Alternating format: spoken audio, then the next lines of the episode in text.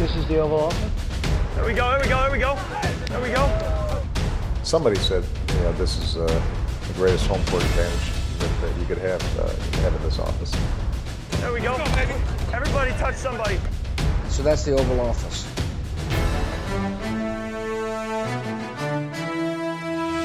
Hej og velkommen til endnu en episode af det ovale kontor. Vi optager her lidt efter halv syv onsdag den 14. oktober. Mit navn er Anders Kaltoft, og med mig har jeg som altid Tej Joranger. Hej Tejs.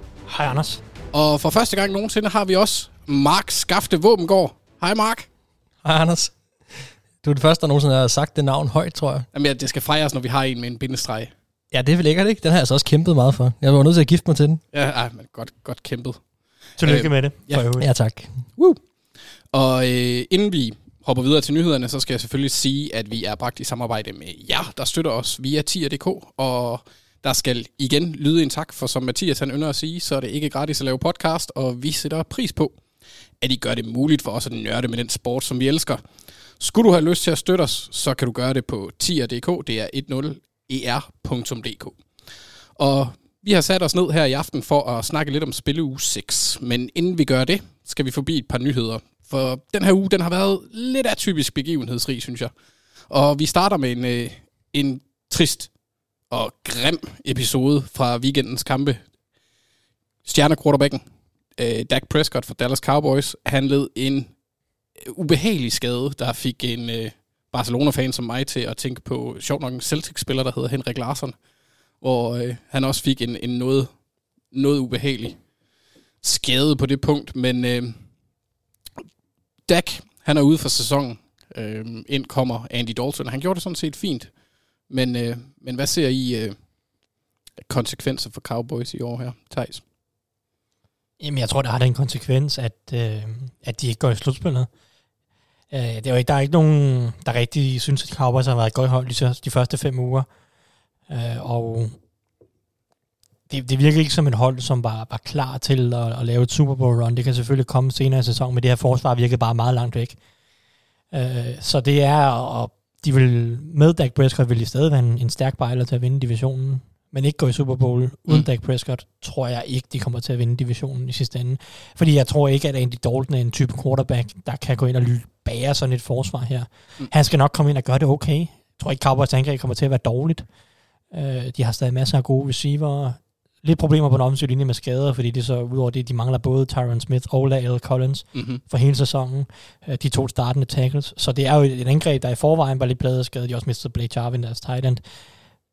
Men jeg tror nok, det skal være fint angreb, og det skal nok også være med Andy Dalton, der er en af ligaens bedste backups. Men jeg tror, at nu bliver det her et år, hvor at Mike McCarthy skal fokusere meget på at finde ud af, okay, hvordan får vi skabt et konkurrencedygtigt angreb, eller undskyld, forsvar i 2021. Fordi det er jo så trods alt det positive for Cowboys. Hvis de stadig har Dak Prescott næste år, så er det jo et hold, der har mange flere år og, og ind, altså, jagte en Super Bowl. Mhm. Mm-hmm. De skal bare have fået stablet et forsvar på benene. Det har de ikke lige nu. Altså, de, det havde de heller ikke mod, mod Giants, for sags skyld. Øh, Et af ligens absolut dårligste angreb tillader de 34 point og har, har problemer med det. Og, og så de skal bruge året på at få stablet et forsvar på benene, og så skal de bruge offseason på at sikre, at Dak Prescott stadig er quarterback næste år. Ja. Og så skal de nok være fint nok næste år, men, men jeg tror ikke på dem i år. Det gør jeg ikke. Så man kan faktisk gå hen og sige, at det kan være lidt små positivt, fordi i din optik ville de ikke have nået noget alligevel, og med Andy Dalton, så kan det være, at de får et højere draft pick. Ja, ja, i den forstand, og man kan sige, det giver også Mike McCarthy måske lidt mere ro og lidt mere øh, mindre pres Mm. på at levere, til at levere resultater lige nu. Han kan lidt mere måske netop prøve at bygge noget på forsvaret og finde ud af, hvem skal han bruge på lang sigt. Øh, Så i den forstand er det positivt, men der er jo selvfølgelig ikke ret meget, der er positivt sådan overordnet set ved, ved det her, Mm-hmm. hverken for Dak Prescott eller for Dallas Cowboys. Ja, det var, det var, det var skrækkelige scener, må man sige. Ja, det er det, er, det, er det og ja, hele Dak-situationen og med, med kontrakten, og det, det er der også mange, der har spurgt til, så jeg i vores lytterspørgsmål, og det er, jo, det er selvfølgelig noget, der gør det endnu mere mudret. Ja, altså den, den tager vi, øh, når, når vi går, går ind i offseason næste år. Jeg tror nu nok, han skal få sine penge. Jeg tror også, han kommer jeg tror ikke, han forlader Dallas Cowboys i sidste Nej. ende øh, heller, men, men øh, det er klart, at det gør forhandlingerne mudret Ja, det gør det. mere end, det, mere end de allerede var. Må jeg lige uh, knytte en kommentar til det, Thijs lige sagde? Uh, fordi at jeg er nødvendigvis helt enig i, at uh, de godt kan vinde divisionen alligevel. Den det er, kan de selvfølgelig godt, men Ja, jeg tror ikke, de gør det. Det, Ja, det var mest det. Ja, af en eller anden årsag er det stadig det hold, som jeg tror stadig kan vinde divisionen, også med Andy Dalton. Jeg synes virkelig, at de andre hold er så ringe, at man kan sige, hvem end af de fire hold, der vinder, de kommer til at snuble ind i playoffet. Altså, de, det er et hold, der ikke burde være der. Ja. Øhm, sådan som det ser ud nu i hvert fald. Så Eagles er begyndt at vise lidt... Jeg, jeg, tror også, jeg tror også, Eagles nok skal blive bedre som, som, som sæsonen Det kan godt være. Det kan godt være. Ja, det, og det, det kan godt være, det, er dem, der ender med, at, at det bliver ligesom sidste år, hvor at, at, at, ja, at igen, der kommer en, en, en, en vinder ud af, af NFC, som ikke øh, på den måde, synes jeg, har noget at gøre i slutspillet. Men altså, de starter skal jo en repræsentant med derfra. Og det kan godt være, at det ender med at blive Eagles, men øh, jeg vil ikke afskrive Cow- Cowboys endnu, fordi, og det er kun fordi deres division er så ringe. For det, havde det været nærmest alle andre divisioner, så ja, øh, så fair. Mm. nok. Øh, men øh, den her division, synes jeg, er pivåben. Altså, Washington kan vinde den. Altså, det, jeg, der, jeg, jeg, jeg vil ikke være chokeret, øh, hvis nogle af, de andre hold vandt den division. Også. Jeg, jeg vil være er- chokeret, hvis, hvis Giants vinder den. Ja, okay. Enig i Washington. Ja, ja, måske Giants. Måske har 5% chance. Ja, det, det angreb Giants. Det, ej, hvor er det kedeligt. Øhm, yeah. Og så er der er også en anden profileret spiller, der er ude resten af sæsonen. sæsonen. Cardinals Chandler Jones, han har slået sin biceps, så han skal opereres, og det formoder man at holde ham ude resten af året. Det gør Øh, Nas. Det, det ved jeg ikke noget om. Jeg har ikke nogen biceps. Ja, men det er ikke en sjov spiller at miste. Det gør Nas for Cardinals. Nå, ja, jeg, jeg vil så sige, min øh, subjektive vurdering, så gør det ikke den store forskel, for det forsvar var pillelendigt i forvejen. De når ikke noget i år. Det, Jamen, det tror jeg ikke på. men- Så, men, men- altså, det er selvfølgelig hurtigt at konkludere. Ja, man bliver dårligere, hvis man mister Chandler Jones. Det gør man. Selv på hans dårligste sæson. Ja, det har det også været. Øhm, og så fra skader skal vi til noget, der er noget mere, jeg, jeg vil ikke sige dejligt, men ventet. ventet. Det er fyringer. Hmm. Og det er øh, Dan Quinn og Thomas Dimitrov, de er røget ud i Atlanta. Mark, Yes. hvad er dine tanker om det her? Jamen, øh, det var da på tide. Altså, øh, det, der, er, der er ikke rigtig så meget at sige til det andet, end at det er det rigtige at gøre. Um, han kunne godt have været fyret sidste år, men, men, men noget ligesom at holde fast med, med neglene, øh, fordi de fik vendt sæsonen lidt sidste år, så tror jeg bare, i Arthur Blank, at man har en, en ejer, som virkelig er trofast over for sin cheftræner. Det, det er et sympatisk træk, jeg egentlig ret godt kan lide langt hen ad vejen. Mm. Jeg synes også, det er fint nok, at man giver nogle, nogle chancer til sin øh, cheftræner, og ikke bare fyre dem øh, efter et dårligt år. Men, øh, men det var på tide, øh, også fordi nu var det blevet meget tydeligt også, at selvom at de har været Super Bowl, og øh, de har en, øh, en quarterback, som har haft et karriereår, øh, hvor mens han har været træner, så havde det nok mere med Carl Shanahan at gøre, end det havde med ham at gøre, fordi han var hævet ind for at få styr på det forsvar. Vi, vi gentager selv, vi har sagt det mange gange før, men det forsvar har aldrig nogensinde været godt under ham, og det var det, der var meningen. Øhm, så, så det er helt i orden, at han er blevet fyret nu, og jeg håber, som jeg har sagt tidligere også, at han øh, bruger den her tid til lige at komme lidt væk fra NFL, øh, og så gentænker sig selv som en eller anden forsvarskoordinator, for jeg synes bestemt, at Dan Quinn har en plads i NFL. Han skal bare lige trække luft ind og slippe det her cheftræner-ansvar et øjeblik.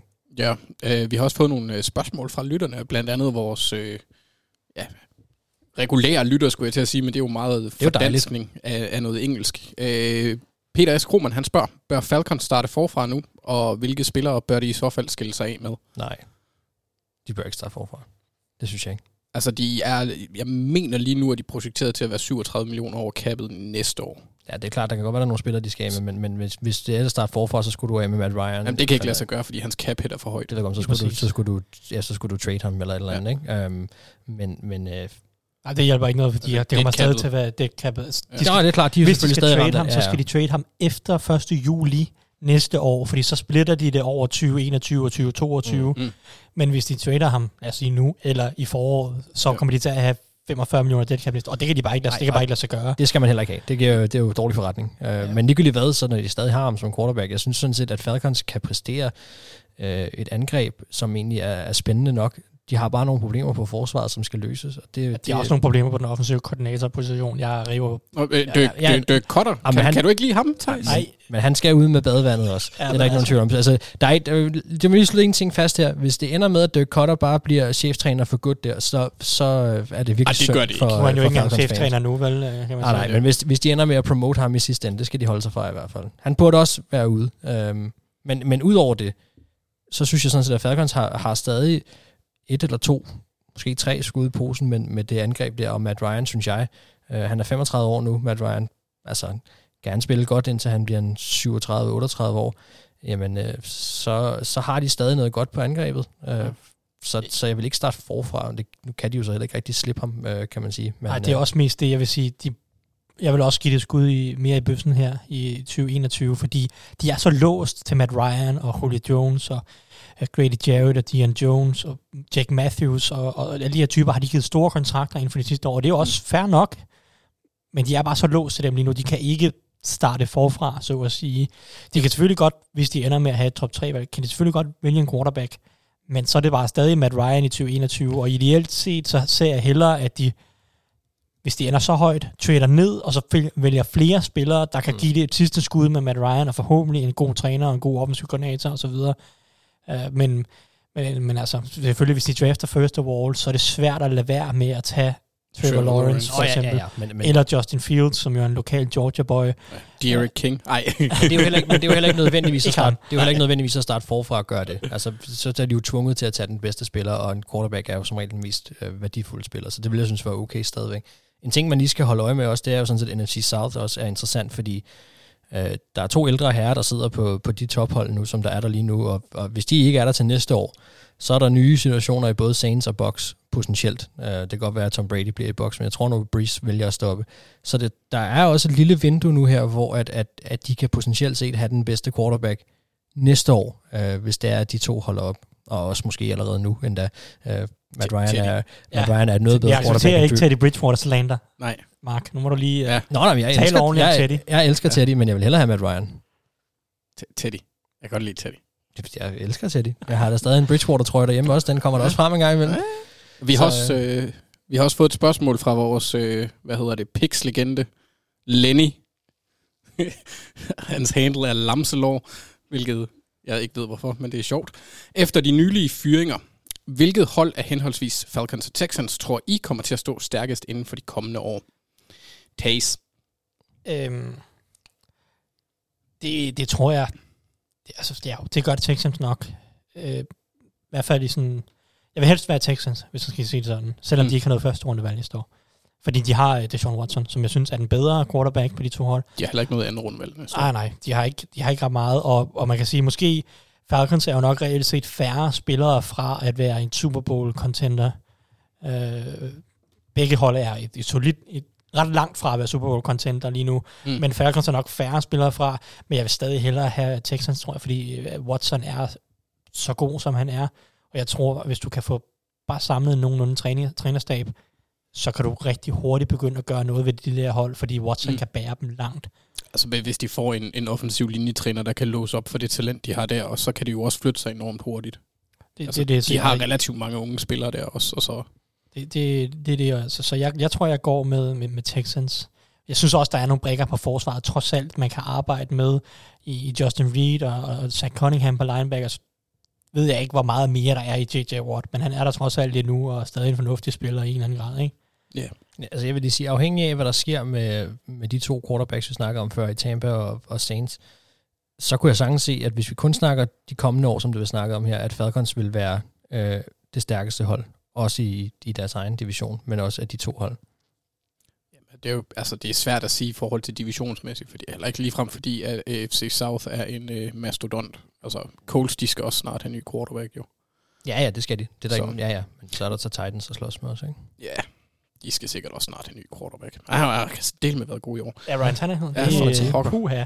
Der, vi, må, vi må æde nogle år, tror jeg. Det tror jeg bestemt. Ja. Jeg tror ikke, de ja, er på udkig efter quarterback lige nu. Nej, nej, ikke lige nu. Øh, nogen, der måske til gengæld er på udkig efter quarterback, de, det er New York Jets. De er i hvert fald 100% sikkerhed ude, ude efter en ny running back, eller de, de er i hvert fald glade for at komme af med ham. Den gamle for Le'Veon Bell, han er blevet fyret på blank papir i den skraldespand med ild i, der er New York Jets. Mm. Og jeg ved ikke, om vi skal knytte nogle ord, har i nogle særlige følelser. Det, altså ja, for, det. Mit vedkommende, for mit vedkommende, der, der er det bare øh, begyndelsen til enden på en toårig periode af lort det er jo, det er jo, en, det er jo for ham en, altså Le'Veon Bells karriere, hvis man bare kigger rent spilmæssigt, så er det utroligt at tænke på, at han var så stor en stjerne i Pittsburgh, og med hans holdout og øh, hvad kan man sige, i i at få flere penge, så er hans spillemæssige karriere jo taget et, et, et voldsomt, voldsomt dyk. Altså, det er jo, det er jo slet ikke den samme øh, spiller mere. Hans karriere er jo Altså, lige nu, altså, han har tjent nok penge nu, øh, så det er også fint, men, men sådan, rent som fanmæssigt, så skulle han jo nærmest være stoppet efter Steelers. Øh. Altså, han, er, hvad har han tjent? 12-13 millioner mere, end han ville, hvis han bare havde spillet på det der franchise tag hos øh, Steelers. Ja, jeg tror, han har tjent 21 millioner Jeg her de 27. To, 27, okay, ja. ja over de to år her. Altså, man kan så ikke spå om, hvordan, hvis han var bedre Steelers, hvordan de ville bruge ham og så videre. Det er jo ikke sikkert, de var interesseret nej, i. men at altså, han kunne ham selvfølgelig få en tid. skade. Nu, men- nu kommer jeg lige med et hot take, tror jeg. måske. Jeg ved ikke, om det er et hot take, men Ja. jeg vil sige, at hvis Le'Veon Bell øh, var Steelers-spiller lige nu, så var han stadig den bedste. Altså, han er, st- han er stadig den bedste running back, hvis han var Steelers-spiller lige nu. Jeg tror stadig, han er bedre end James Conner. Jeg tror bare, at situationen har været så ringe i Men, Jets. men der er mange, der er bedre end James Conner. Nå ja, men James Conner er ikke noget særligt som sådan, men, men, men trods alt stadig en starter i NFL, synes jeg. Og jeg, jeg, er ikke, jeg er ikke out på Le'Veon Bell, som spiller helt. Det er klart, han er ikke en top 5 running back, eller en top 2 running back, som han var, da han Mm. mm. var på sit højeste. Ingen tvivl om det. Han er jo nok ikke bedre end en gennemsnitlig running back, måske endda. Jeg tror stadig, han har noget at bidrage med. Helt sikkert. Øh, jeg tror bare, han skal have en ordentlig offensiv linje, som passer til hans stil, fordi. Mhm. han er en unik spiller. Det har han altid været. Hans løbestil har altid været unik. Det vidste vi også, da han var i Pittsburgh. Mm. Han skal bruges på den rigtige måde. Og Adam Gase fatter aldrig at bruge spillere på den rigtige måde. Det ser vi jo gang på gang, at spillere præsterer bedre, lige så straks de kommer væk fra Adam Gase. Ja, ja. Øh, og, og jeg tror, at Le'Veon Bell sagtens skulle være det samme. Jeg tror sagtens, han kan hjælpe et hold, og jeg tror jeg glæder mig også. til at se, hvor han, hvor han ender henne. Øh, Altså, jeg håber, det bliver hos en contender. Altså, fordi det, det, det, jeg tror, det vil, det vil være sjovt at se ham i, synes jeg, det vil være sjovt at se ham i rampelyset og spille nogle kampe igen, som, som hvor det lidt betyder noget. Øh, fordi Ja. han er en sjov spiller at se. Og, Altså, det kunne altså, være sjovt at se ham. I, nu ved jeg ikke systemmæssigt, men linjen i Browns nu, hvor de har et par skader. Ja, Browns, de kører lidt af hvert, kan man sige, men, men måske ikke lige det bedste. Han er, han er ikke en outside zone runner i, i, min, i min bog, fordi det er han ikke hurtig nok til at være reelt, fordi han tror ikke ydersiden nok, som man gerne skal, skal kunne. Mm. Øh, så han er ikke, er ikke lige fedt, men nu kører Browns så en masse forskellige ting, så det er, sådan, det er ikke udelukket. Jeg, jeg ser mere, øh, jeg kunne mere se et hold som Colts, øh, potentielt være Mm. en kandidat. Jeg kunne sådan set se ham inde i, i Patriots. hvad, Ja, ja, hvad med. Buccaneers? Jeg ved godt, de har tonsvis af, af running backs lige nu, men ja, øh, kan kan de ikke, Buccaneers har nok brugt så mange ressourcer efterhånden på running back, at det, men jo, øh, øh, jeg tænker, de i forhold til, hvor han passer ind, jo, sagtens- ja, fordi sagtens. Øhm, det var så alt for nyhederne, men inden vi vender blikket mod denne uges kampe, så tager vi lige et bitte kig på sidste uges begivenheder. Thijs, du har fået lov til at tage et take med fra sidste uge i den her omgang. Hvad har du med til os? Ja, men øh, jeg har altså det hvide flag for, øh, for Philip Rivers. Det gør jeg. Jeg kan ikke... Øh, jeg kan ikke, jeg kan, jeg, kan ikke så skuffet over, at du ikke synger. Ja, men undskyld. Ja. Ja. det er fordi, jeg har skrevet Cry Me Rivers Ja. ja. i, i noterne. Ja, det havde været dejligt. Men det, nej, det, ville, det havde ikke været dejligt. Man må forestille sig, hvordan det lød. Det gør jeg. Det kan jeg godt se. Nå, kør Thijs. Sorry. Ja, men, øh, men øh, det er helt fint. Øh, der er ikke nogen, der vil høre mig synge. Um, Ah, han har jo lige sagt det. nej, men det, nej, men det vil han ikke. Nej, okay. Han ved det bare. Han ved ikke, han ikke vil. Nej. Um, men, men jeg er, jeg er done med, med Rivers. Det, Ja. ja. det tror jeg, jeg kan simpelthen ikke... Øh, og det er ikke kun baseret på den her Browns-kamp, fordi jeg har også siddet i de første mange uger og tænkt, ah, altså også Bears-kampen, der var de godt nok begrænset. Jeg har også siddet og tænkt, er du gal, hvor Matt Nagy, han kalder kampene forsigtigt. Frank Reich. Ja, hvad sagde jeg? Matt Nagy. Lige præcis. Det, det er Frank Reich, jeg snakker om, ja. Fordi Nu, nu det er snakker jeg af Bears-kampen, det var derfor, jeg fik blandet sammen. Ja. Nå, jeg troede, det var Rivers Trubisky, du begyndte at læne op af hinanden. Nej, nej. Nå, okay. Men, men, men altså, jeg kan godt begynde at sa- sammenligne dem en lille smule som kastende quarterbacks. Der er rimelig stor forskel på mobiliteten, kan man godt nok sige. Men, men, lad mig sige, jeg, især i Bears-kampen, så havde jeg Mm. tænkt, nøj, hvor Frank Reich er bange for Philip Rivers. Altså, de kaster bolden så konservativt, eller de kalder angrebene så konservative, fordi de tør ikke at lade Rivers være en gunslinger, som han jo altid har været i en eller anden forstand. Fordi at, at det, det, virker bare ikke til Frank Reich stole på, og det synes jeg, vi fik at se mod Browns, hvor han var lidt mere tvunget til det, fordi de var lidt bagud, at hvorfor han, hvorfor han ikke rigtig turde. Fordi Rivers arm har aldrig været god. Øh, eller jo, det har den nok, men de sidste par år har den ikke været god, det er der ikke nogen tvivl om. Men han har ligesom nogenlunde stået afsted med det, men hans beslutningstagen lige nu er horribel, og det er en forfærdelig cocktail, når han har så dårlig en arm. Altså, han har ikke nogen kemi med receiverne, han er skrækkelig i lommen at se på, han holder bolden længe, og han, han har jo bare nul mobilitet. Altså, lige så snart så går tre sekunder, og der ikke er en receiver åben, så kan han nærmest lige så godt ligge sig ned, fordi så begynder han at tænke, okay, jeg skal lige scramble det her, og der sker bare ingenting, når han prøver at bevæge benene.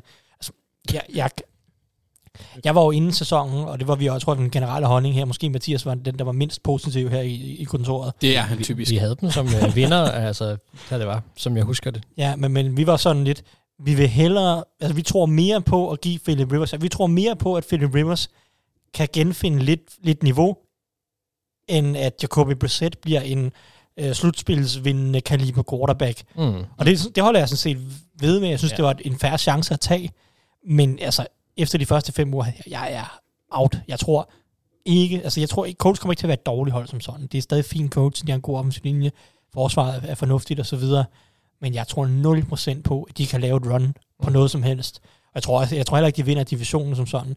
Fordi altså, Rivers, han, han, han er bare done. Det er, ja. det, er, det er ærgerligt. Jeg havde håbet på, at han kom, når han kom ind bag en bedre offensiv linje, og kom ind i, i et bedre angreb, end, end, end Chargers har været de sidste par år, så kunne han stadig fordele boldene, altså med bare være den her øh, spilfordeler, der bare lige kaster bolden lidt rundt, og så kører angrebet stille og roligt, så løber de bolden en del, og så videre. Det, var Det kan, dog- det kan han ikke engang. Det var bare for sent. Altså, det Nå må ja, ja, men det, det er det uden tvivl. Men det, er det, jo, det kan vi jo se nu. Jeg var meget på din morgen også nu. Ja, altså det, du så, siger. så, så det, det er mit take på, på femte uge, at, at jeg, jeg, jeg er out på Rivers. Tror du, der er nogen chance for, at Frank Reich han trækker stikket? Ja. Okay. Ikke lige forløbig. Det skal gå mere galt end altså over en længere periode. Men jeg kunne sagtens se, at han prøver at give Jacoby Brissett chancen igen, hvis de om... Altså hvis Rivers går ud og leverer flere dårlige kampe Mm. over de næste. Det bliver nemmere at forsvare for ham, hvis uh, Rivers går ud og kaster en masse interceptions, ikke? Så, Det, det er det. Den lyd der, Mark, den isolerer jeg på et tidspunkt. Mm, okay. Mm. Nå, øh, ja, men nu vil jeg tillade mig igen at bruge en Mathias vending. Øh, efter dit flotte take, så skal vi ikke gøre det, som vi er sat i verden for at gøre, nemlig snakke spil på grønnsværen. Vi starter med ugens matchup, og Mark, du vil tage os til Dyreland. Ja, det kan man godt sige, ja. Uh, Panthers angreb mod Bears forsvar. Jamen, det er rigtigt. Jeg vil faktisk godt uh, stille mere skarpt herude på savannen, og så fokusere endnu mere specifikt på Akeem Hicks. Bjørne og panter. Ja, panter måske, men bjørn på det er en eksotisk sammenligning, du kommer med, Mark. her. Jeg kan lide det. Vi er klar. Hvor jeg overhovedet ikke tænkt på det. Nej, nej, det er okay. Ja, men det er da rigtigt, ja. Altså, jeg, jeg, jeg, jeg, har, jeg har siddet fem, time, fem og en halv time eller sådan noget i et tog, nej, fire. Jeg har siddet i et tog i lang tid, så tingene bliver lidt kaotiske. Jamen, jeg kan slet ikke tænke på andet end en bjørn ved et vandhul ved siden af en løve nu. Men ja, okay. øhm, jeg vil gerne fokusere mere spe- specifikt, og det blev på Kim Hicks mod uh, Panthers guards, uh, og det er enten Chris Reed eller specielt John Miller, som jeg har valgt at fremhæve her. Uh, Panthers svaghed er nemlig ikke, altså når man tænker deres offensiv linje, det er ikke på deres tackles i år, de gør det faktisk ret godt. Uh, men der ligger noget på højre guard og ulmer der, hvor at, John Miller han har haft to gode kampe nu her, men han har også vist, at han kan være en stor svaghed for linjen, og han kan være en, en åbning øh, ind til Teddy Bridgewater. Hans værste kamp i år, det var mod Tampa, hvor han tillod to sacks. Og Tampa er også et hold, som har nogle, et godt pass rush, men også nogle gode indvendige tackles. Og det har Bears også. Øh, og jeg tror, at hvis Bears har vundet den og vinder den her kamp, så er det fordi, de har haft succes med at angribe øh, Teddy Bridgewater og lægge pres på ham indenfra. Øh, John Miller har i sæsonen opgivet to sacks, to quarterbacks hits, to hurries og seks pressures, øh, og han er også den, der har begået flest penalties på linjen. Så han er altså en spiller, der kan blive påvirket i løbet af kampen, også til at tage nogle dårlige beslutninger. På den anden side, der har Kim Hicks været altså, virkelig god. Han er sgu et bedst. Uh, øh, og han kommer ind til den her kamp og er noteret for 4 sacks, 5 quarterbacks hits, 9 hurries og en batted bold og 12 tackles for losses. Altså han har virkelig haft en god sæson. Og når man så kigger på, hvem han har ved siden af, altså jeg tror, hvis han først begynder at få, få kontrol inde ved garden, så begynder der at ske noget med Khalil Mack også. Øh, fordi så begynder man at skulle hjælpe inside, og, og hvad gør Khalil Mack så? Så jeg kunne godt se øh, lige præcis den øh, hvad kan man sige, den, den kamp, den positionskamp mellem de to øh, spillere, øh, får ret stor betydning for, hvordan den her kamp kommer til at udfolde sig. Fordi Panthers angreb er super sjovt, altså, og, og også ret effektivt. Øhm, men jeg tror, at Bears har en, en måde at lukke dem ned på, og det, det kunne være den vej igennem. Du tror godt, at, øh, undskyld, at de kan nå ind til, til Teddy, der egentlig han, han tager, jeg mener, Ja. at det er 2,55 sekunder. Jeg ved, godt, at det, jeg ved godt, det går super stærkt, men jeg, jeg, jeg tror bare godt på, at de kan, at de kan ødelægge den offensive linje ved at arbejde med at ramme guards og, og, og lægge pres på indenfra. Og lykkes det, så er det, det begynder at blive sjovt med de linebackers, som øh, altså Khalil Mack og, og så videre, som, som, som ellers også kan lægge pres på. Ikke? Så bliver pass, øh, pass rush ret giftigt. Ja. Øhm, så Vi har også øh, vi har fået et øh, lytterspørgsmål, der angår Bears, og det er fra en øh, hyppig lytter og hyppig tweeter og stor Bears-fan, Nikolas Lisewski. Og det sagde jeg på en virkelig jysk måde. Det bliver Lewsatski. Lisewski. Øh, ja, ja, jeg er ikke... Jeg er jyde. Du gør det, Som- skide, du gør det skide godt, Ja, Anders. tak, tak Mark. Som, han skriver, som Bears-fan glæder man sig selvfølgelig over at være... Det er en sætning, man ikke hører så tit. Ja. Men bare kør videre. Det, jamen, Mark, du har fuldstændig ret. Han glæder sig over at være 4-1 på, øh, nuværende, 4-1 på nuværende tidspunkt, men er de blevet undervurderet? Kigger man på holdet, er der vel rimelig solide spillere på begge sider, især defense. Er de ikke bedre, end hvad de får kredit for, og forventer I mere fra dem? Jeg vil godt lige sige, at hvis man bare glæder sig over at være 4-1 som Bears-fan lige nu, altså jeg vil være ekstatisk, tror jeg, over at have den her record, om det så, øh, hvad kan man sige, spiller op til, hvad, hvad holdet er eller ej. Altså jeg vil sige, i forhold til... Øh, og, og Typ, typisk Vikings-fan at sige sådan. nej, men han spørger, om de er under, blevet undervurderet. Ja. Og, og hvis det er den forstand, at, at jeg tror ikke, der var nogen, der havde regnet med, at Bears havde den her record, som de havde nu. Så kan vi altid snakke om, hvordan de har fået den. Men de har den, og ja, i den forstand, ja, så er de undervurderet. Øhm, men jeg, ja, de har rimelig solide spillere, siger han på begge sider. Jeg synes, deres o er stadig noget brudt. Jeg synes, deres wide receiver korps udover Allen, som er, som er spiller virkelig godt, det er også noget Skal du specielt. tale pænt om Darnell Mooney? Åh oh, ja, undskyld. Ja, det er, men det er også som et minefelt, det her. Man træder jo på folks følelser, ligegyldigt hvad man gør. Man skal ikke træde på Darnell Mooney. Nej, nej, fint. Jeg træder ikke på Mooney, vi holder ham ud af det. Mm. Men så specielt deres quarterback, og det er jo det, vi har holdt det op på, og der er der jo en joker i Nick Fo, øh, i, hvad hedder det, i Foles. Altså, vi ved jo ikke, synes jeg stadigvæk ikke, hvad vi kan forvente 100% af ham. Det er klart, det er godt, at man har bænket Trubisky, og at man kan bænke Trubisky, hvor man på det tidspunkt slet ikke havde tabt en kamp, er jo fuldstændig fantastisk. Øh, Så der er jo blevet legnet op til den bedste mulige situation, tror jeg, som... Altså jeg tror, hvis vi havde lavet den her i, i vores offseason, da vi snakkede best case, var det nærmest for, for urealistisk. Altså at jeg synes, det, Mm-hmm. der er mange ting, der er legnet rigtig godt op for Bears nu her, og de har også nogle gode kampe øh, fremover, som gør, at de, de sange skal tage nogle flere sejre. Ja, Øhm, de, de, På den pointe vil jeg sige, jeg tror, de tager de næste fem kampe. Okay, nå, jeg- ja, det- det er jeg ikke sikker på. 1, 2, 3, 4. Du, synes, du tror, de taber til, Vi- til Vikings? Ja. Oh, okay. De har Panthers, Rams, Saints, Titans og Vikings inden Ja. ja. deres bye week. Øh, hvis alting forløber, som de gør, så møder de så Packers, så det kan da godt være, de taber de næste seks kampe. Ja, ja men altså, jeg, kunne, jeg kunne sagtens se dem slå et par af de hold der. Det må jeg indrømme. det kan, jeg de godt- det kan de selvfølgelig godt. Overordnet synes jeg ikke, at Chicago Bears er noget særligt godt hold. Jeg skal være helt ærlig. Jeg synes, de har været meget, meget heldige de første fem uger. Øh, det er selvfølgelig har de noget at komme og skyde. Altså, jeg siger, at deres, deres, deres forsvar har været fint. Mm. Øh, Det har været rigtig, rigtig solidt på mange punkter. De har gode spillere. Mac har spillet godt. Du nævner, at Kim Hicks har spillet godt. Øh, Carl Fuller har spillet godt. Øh, så de har mange fine spillere på forsvaret. Det er der ikke nogen tvivl om. Og, og det, det, er jo det, der, det er jo det, der holder kampene tæt for dem. Ja, ja. Og så har de så været heldige at vinde rigtig mange af dem. Det tror jeg ikke, de bliver ved med. Det er mest det. Mm. Øh, jeg, jeg stoler stadig ikke ret meget på angreb. Jeg stoler stadig ikke ret meget på Nick Foles. Øh, så Nej. øh, om de er undervurderet, det kommer jo lidt an på, hvilket udg- udgangspunkt man tager. Øh, jeg undervurderer nok lidt deres forsvar, fordi jeg troede faktisk ikke, at det ville være så godt. Jeg troede faktisk, at det ville, jeg, jeg troede ikke, det ville være et, et, top 5 eller top 10 forsvar. Det må jeg indrømme. Mm. Mm. Jeg var lidt skeptisk omkring nogle af tingene på det forsvar, men det har det været. Så på den måde har jeg undervurderet dem, det er der ikke nogen tvivl om. Men overordnet set som hold, der tror jeg stadig ikke på dem på, på den lange bane. Jeg vil sige, udover at Cole Kmet ikke har været brugt til andet end at lave øh, fejl, øh, så, så har de jo også haft udnyttet øh, deres, øh, deres tight ends forholdsvis godt. Altså Jimmy Graham er faktisk blevet brugt til noget Skulle også. de altså også bare gøre. Nå ja, men selvfølgelig, men, men, men det var jo en af de ting, som jeg også slog rigtig meget ned på. Men jeg så sige, der har været en eller anden idé med noget af det. Altså, og, og, Ja, og, men det, Gra- Graham har ikke været lige så stor en joke, som han har været i nogle Nej, nej, lige præcis. Og, og, og det, er jo, det er jo ret fint, at, at, at det ikke på en eller anden måde har, har kunne lade sig gøre for dem. Ikke? Og, og i forlængelse af det vil jeg sige, jeg synes egentlig, Matt Nagy har kaldt en ret fornuftig start på sæsonen. Der var meget kritik af ham som playcaller Mhm. mm-hmm. Sidste år, med rette. Han kunne slet ikke finde den rigtige balance Nej. Med Trubisky og løbeangreb, og den offensive linje sejlede.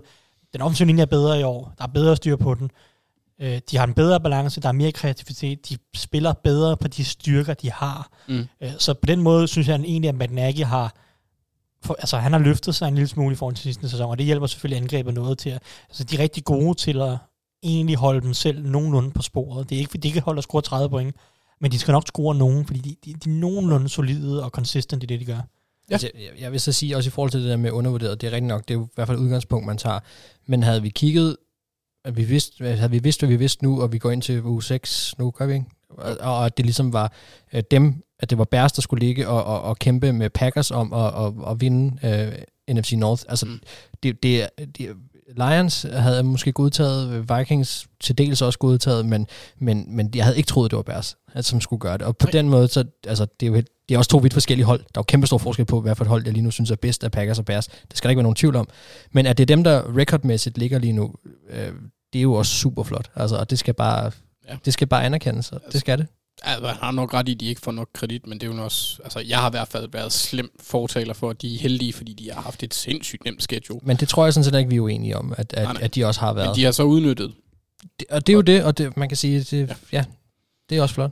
Jamen, øh, så skal vi videre til dit matchup, Thijs, og du tager et, et øh, omvendt matchup af med, af hvad jeg egentlig rigtig gerne vil se. Og der er mange ting i den her kamp. Altså, man kan ja. snakke om det hele. Og der, og der, er, og, jamen, der er så mange aspekter. Jeg er, jeg er så begejstret for det her matchup. Ej, det bliver- og, det, og det kommer det lige nu. Det kommer på det perfekte tidspunkt for begge hold. Og det er selvfølgelig uh, Steelers. Jo, jo, men altså ikke, uh, ikke i forhold til, om de gerne... Uh, for os. Nå, for, ja, for, ja, for at okay. lære noget om de her hold. Ah. Det, er, det er selvfølgelig Steelers mod Browns. Jeg synes, vi kan lære så meget af den her kamp om begge hold. Mm. Øh, det, det helt store matchup for mig er, er jo, at, at, at er selvfølgelig Browns offensiv linje, deres løbeangreb, mod Steelers defensiv linje og, og deres løbeforsvar. Det er et, et cla- Mm. clash of the titans. Det er så fedt et matchup.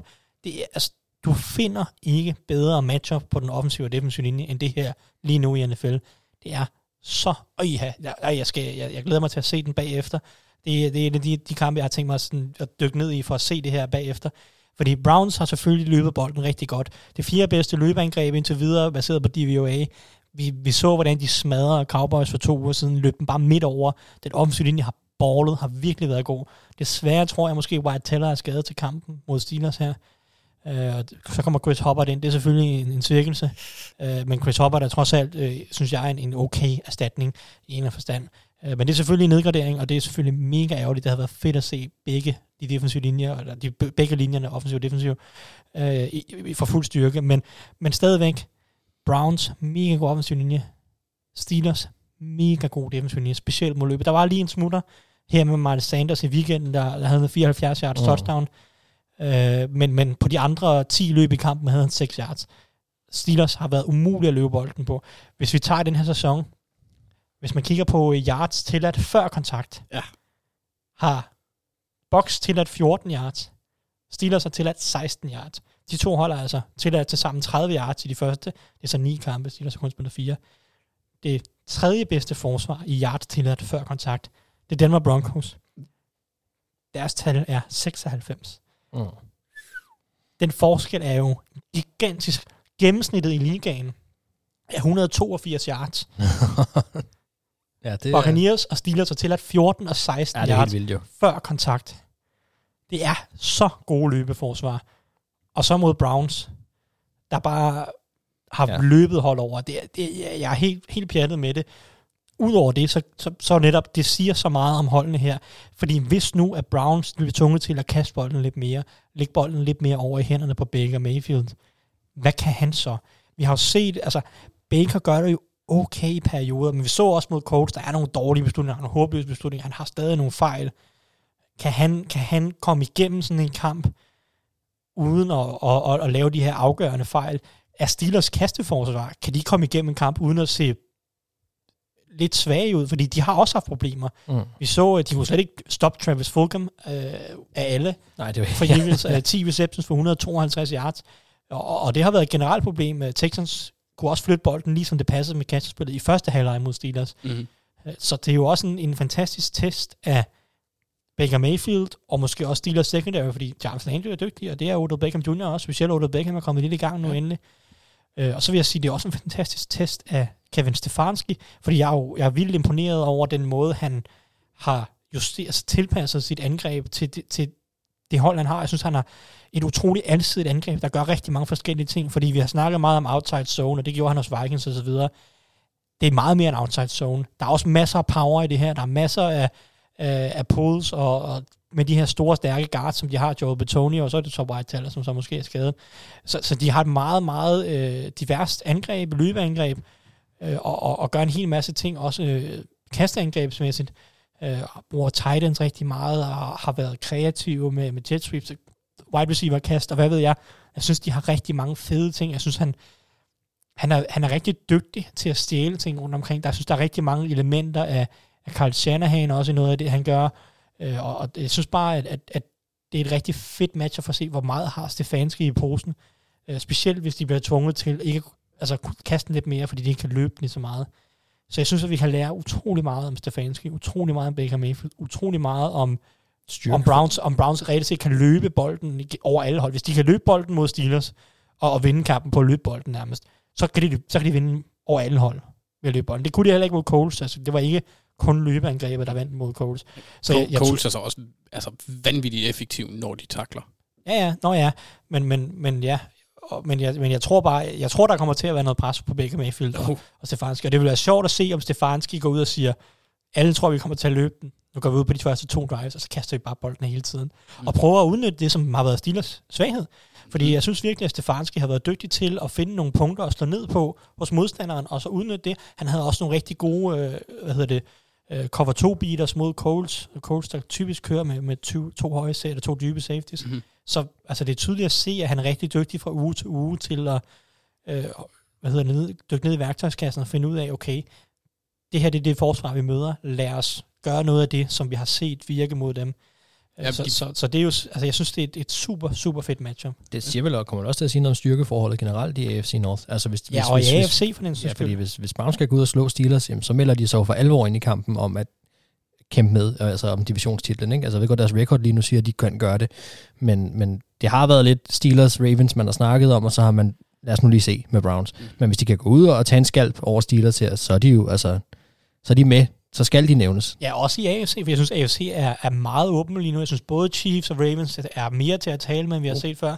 Mm. Så der er mange hold i spil, både Steelers og Browns, men, men Titans er der, Bills er, er der, Raiders er der. der, der er, AFC er meget åben lige nu, og det er derfor, jeg siger, at det her matchup kommer på det fantastisk tidspunkt, mm-hmm. fordi vi kan lære så meget om både Steelers og Browns lige nu. Der, der er også en ting i, i hele det der koncept, fordi hvis det er sådan, at, at Stefanski han prøver, netop som du siger, nu kørt i cover 2 beaters mod Coles. Coles var uden Julian Blackman, der har gjort det vanvittigt godt på safety. Men kan Fitzpatrick, han har ikke været, han har ikke spillet op til niveau i år. Det kunne også være sjovt at se, om de prøver at, at køre på ham. Og se, om de kan udnytte ja, jeg synes jo egentlig ikke, at Minka Fitzpatrick har været et problem, men det er klart, at han har ikke haft lige så stor impact, som han havde sidste år. Men jeg synes jo egentlig, jeg synes egentlig at, at Steelers problemer har været mere på... Øh, de har haft nogle blown coverages, som jeg egentlig synes, jeg i højere grad vil tilskrive Terrell Edmonds, øh, Devin Bush og nogle af cornerbacks. Jeg synes både Steven Nelson og Joe Hayden har problemer i perioder. Mm. Øh, Joe Hayden har så også haft nogle gode spil, der opvejer nogle af de problemer, han har haft på andre spil. Øh, og, og det er sådan set, øh, jeg kan sådan set godt leve med, at en cornerback bliver slået nogle gange, hvis han også laver nogle store spil. Egentlig, så impact-spillene betyder bare rigtig meget for en cornerback, hvis han kan lave dem ja. con- consistently. Uh, men, men jeg synes, hele Steelers secondary har, har lavet fejl, har haft blown coverages, har set svage ud, har set ud til at være noget, man kan tale med. Mm. Uh, så, så det... Uh, nu er det selvfølgelig ikke, Browns er ikke noget, nogen, altså, det er jo ikke et kastangreb, der kommer ud og bare flænser der på den måde. Uh, det forventer jeg i hvert fald ikke. Det kan være, at Stefanski han finder på noget genialt. Det vil, uh, det vil overraske mig ja, det, med, med Baker. Det, det vil det også trods alt. Så, så det er ikke nødvendigvis Steelers secondary, der bliver testet mest her. Men, men det bliver interessant at se, om hvor alsidige Browns kan være offensivt. Mm. Med succes, vel er mærket. Nu kom jeg til at være lidt for hurtig før, for vi havde faktisk et spørgsmål mere, der relaterede sig til, til Bears-kampen, og det var fra Christian Christensen. Han, han spørger ovenpå sejren over Tampa Bay, er Bears så en kandidat til playoffs, og der vil jeg umiddelbart sige lige nu, ja. Ja, selvfølgelig. Det er den da. Det, der ja, er ikke så det siger deres record jo, ja. Men om, om, det, om jeg vil give det samme svag, øh, svar om fem uger, det er jeg ikke sikker på. Nej, det vil jeg jo heller ikke, fordi jeg har sagt, at jeg taber det næste ja, ja. kampe, men, men, ja. men, men ja, selvfølgelig er det det. Ja. Jamen, ved, ved, I, hvad det er tid til nu? Nu håber jeg virkelig, at jeg rammer den rigtige knap. Why? Why? Why? Why? Why? Why? Tell me why?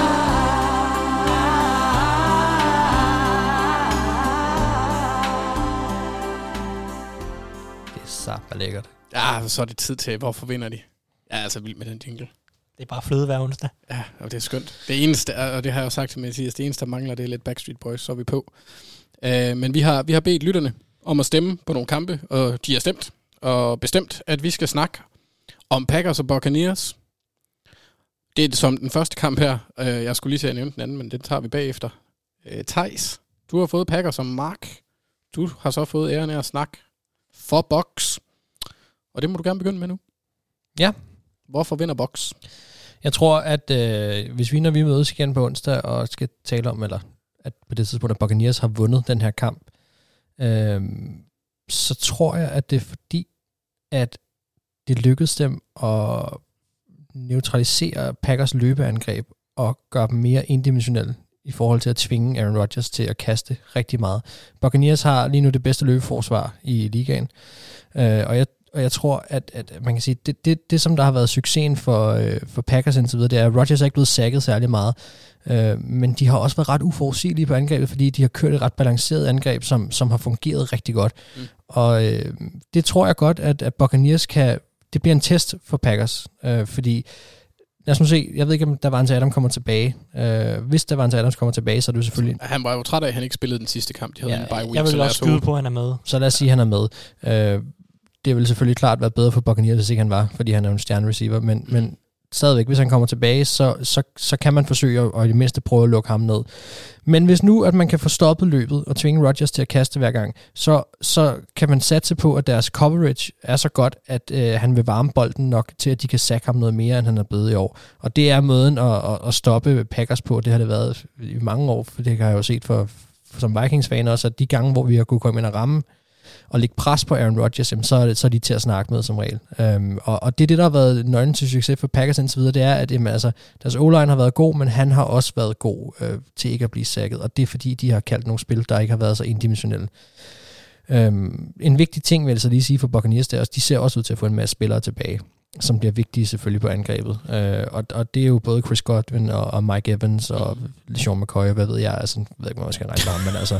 Stadig, Sean McCoy er nok mindre vigtig stadig, end de andre. Stadig et navn. Ja. Ikke? Altså, der kommer, der kommer nogle af de der... Hvad min win condition? Leonard, Leonard Fournette og så videre. Der, der er nogle af de der store navne, der vender tilbage. I hvert fald, de var hårdt ramt, Buccaneers øh, sidst, og, og specielt på tight end og så videre. Altså, mm. sådan, der, der er virkelig nogle ting, som, som nu skulle se bedre ud for dem. Og O.J. Howard kommer vel ikke tilbage? Nej, O.J. Howard kommer tilbage, men, men det bliver forhåbentlig bedre, at, øh, at de får Mike Evans og Chris Godwin. De, de, de, ja, måske sige, Evans var, med, Evans var med mod Bears.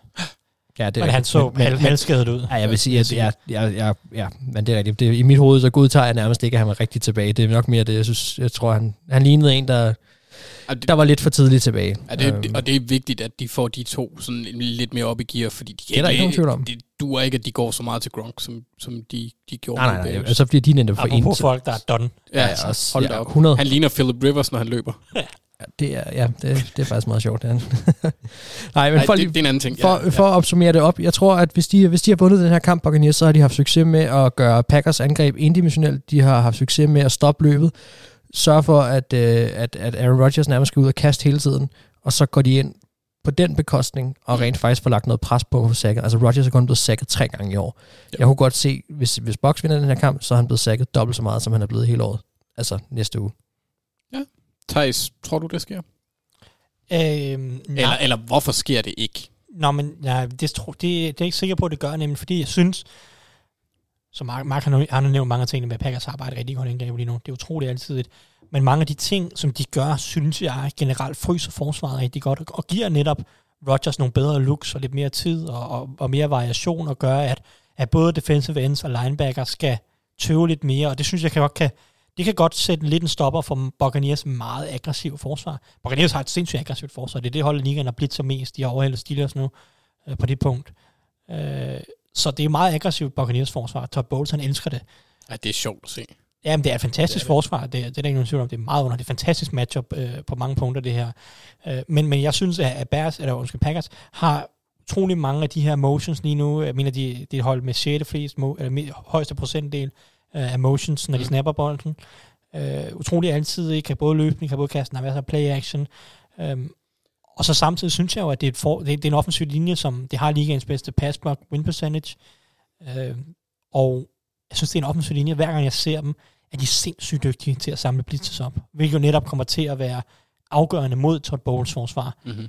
Så, så jeg tror, at Packers, de har remedierne til at ligesom holde, altså holde det her meget aggressive Buccaneers forsvar lidt i ro, og så netop give Rodgers noget tid til at arbejde, fordi jeg synes jo, jeg synes jo Buccaneers secondary, selvom den er sjov på nogle punkter, så er det også der, den er nogle, der er nogle svagheder. Jeg synes Jordan Whitehead er en svaghed.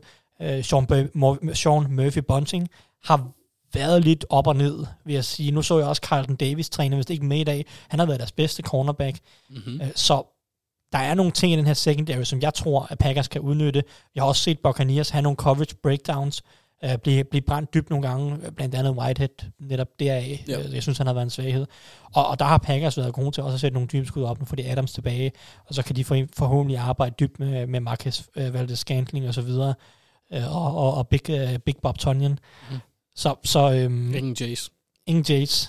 Øh, Altså det, men, men, men Bob Tonyan er også meget sjov. Ja, det er rigtigt. Men Men ja, Det- det- det gør mig ked er- af det. Jace Det er er der ikke. Jace-løst. Ja, det, det gør det også. Mark, jeg, er- jeg er egentlig lidt overrasket. Nu ved jeg ikke, om du er færdig, Thijs. Øh, Jeg var ikke færdig, men, men du må Nå, godt... så tager jeg lige hurtigt. Jeg er lidt overrasket over, at du ikke nævnte Sue. Han, han kan godt lide at træde på Packers. ja, det er selvfølgelig rigtigt, ja. Thij- Men tilbage apropos det, så mangler de selvfølgelig Vitavea nu her. Det, altså, Buccaneers har True. haft ligens bedste løbeforsvar, statistisk set. Øh, Og uden ham, så er det spørgsmålet, hvor meget dårligere det bliver, og det kan Mm. selvfølgelig åbne lidt mere op for Packers løbeangreb. Så jeg vil sige, defensivt for Packers, der synes jeg, at de har nogle favorable matchups. Altså Packers forsvar har ikke været specielt godt i år, overordnet set. Men de har nogle spillere, som jeg tror kommer til at hjælpe rigtig meget. Jay Alexander har vel sagtens været den bedste cornerback i ligaen i år Han er et based. det bliver utrolig vigtigt for dem, at de kan smide ham på enten Evans eller Godwin, tror jeg. Og jeg, jeg, jeg, jeg har næsten lidt mest lyst til at smide ham på Godwin, hvis jeg personligt vil. Og så vil jeg lade Kevin King slås med, med Mike Evans, fordi jeg synes, Kevin King han er selv en ret stor cornerback, og jeg synes personligt, at han har spillet nogle af sine bedste kampe mod store receiver. Jeg kan især huske øh, Eagles-kampen sidste år, mener jeg, øh, over for Alshon Jeffrey i, i starten af sæsonen, spillede han en brandkamp, øh, fordi han er selv en stor cornerback, og hans største svaghed er, at han nogle gange er lidt langsomt ind og ud af breaksen, når han skal skifte retning. Øh, der er ikke så meget sådan hip fluidity, Mm-hmm. øh, men, men, men, men, men det er heller ikke nødvendigt imod en Mike Evans-type. Der kan du godt øh, lege lidt boksekamp med ham. Mm-hmm. Øh, og, og det, så jeg vil prøve at smide Kevin King på der, og så øh, Jerry Alexander på Chris Godwin, øh, selvom at Godwin arbejder meget i slotten. Og så synes jeg, det synes jeg kan, hvis man kan pille Godwin ud af det, synes jeg også, vi har set de sidste par uger, hvor han ikke har været med, så mangler de lidt det her Buccaneers angreb. Øh, og så vil jeg så sige, offensivt, på den offensive glæder jeg mig rigtig meget til at se Kenny Clark tilbage. Undskyld, på den Defensive defensive, linje, defensive linje. Glæder mig rigtig meget til at se Kenny Clark tilbage, fordi han har været skadet de sidste par uger. Jeg tror, han er tilbage nu.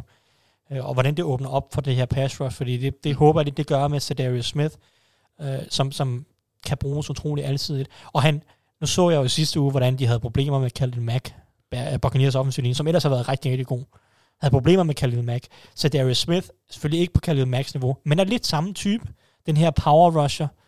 Øh, Khalil Mack har flere øh, remedier, eller flere værktøjer på, i posen, når han, når, han, når han kommer efter quarterbacken. Jeg synes, at Darius Smith har nogle af de samme egenskaber, og det bliver interessant at se, om han kan udnytte det her matchup mod de to tackles, Donovan Smith og, og rookie Tristan Wirfs.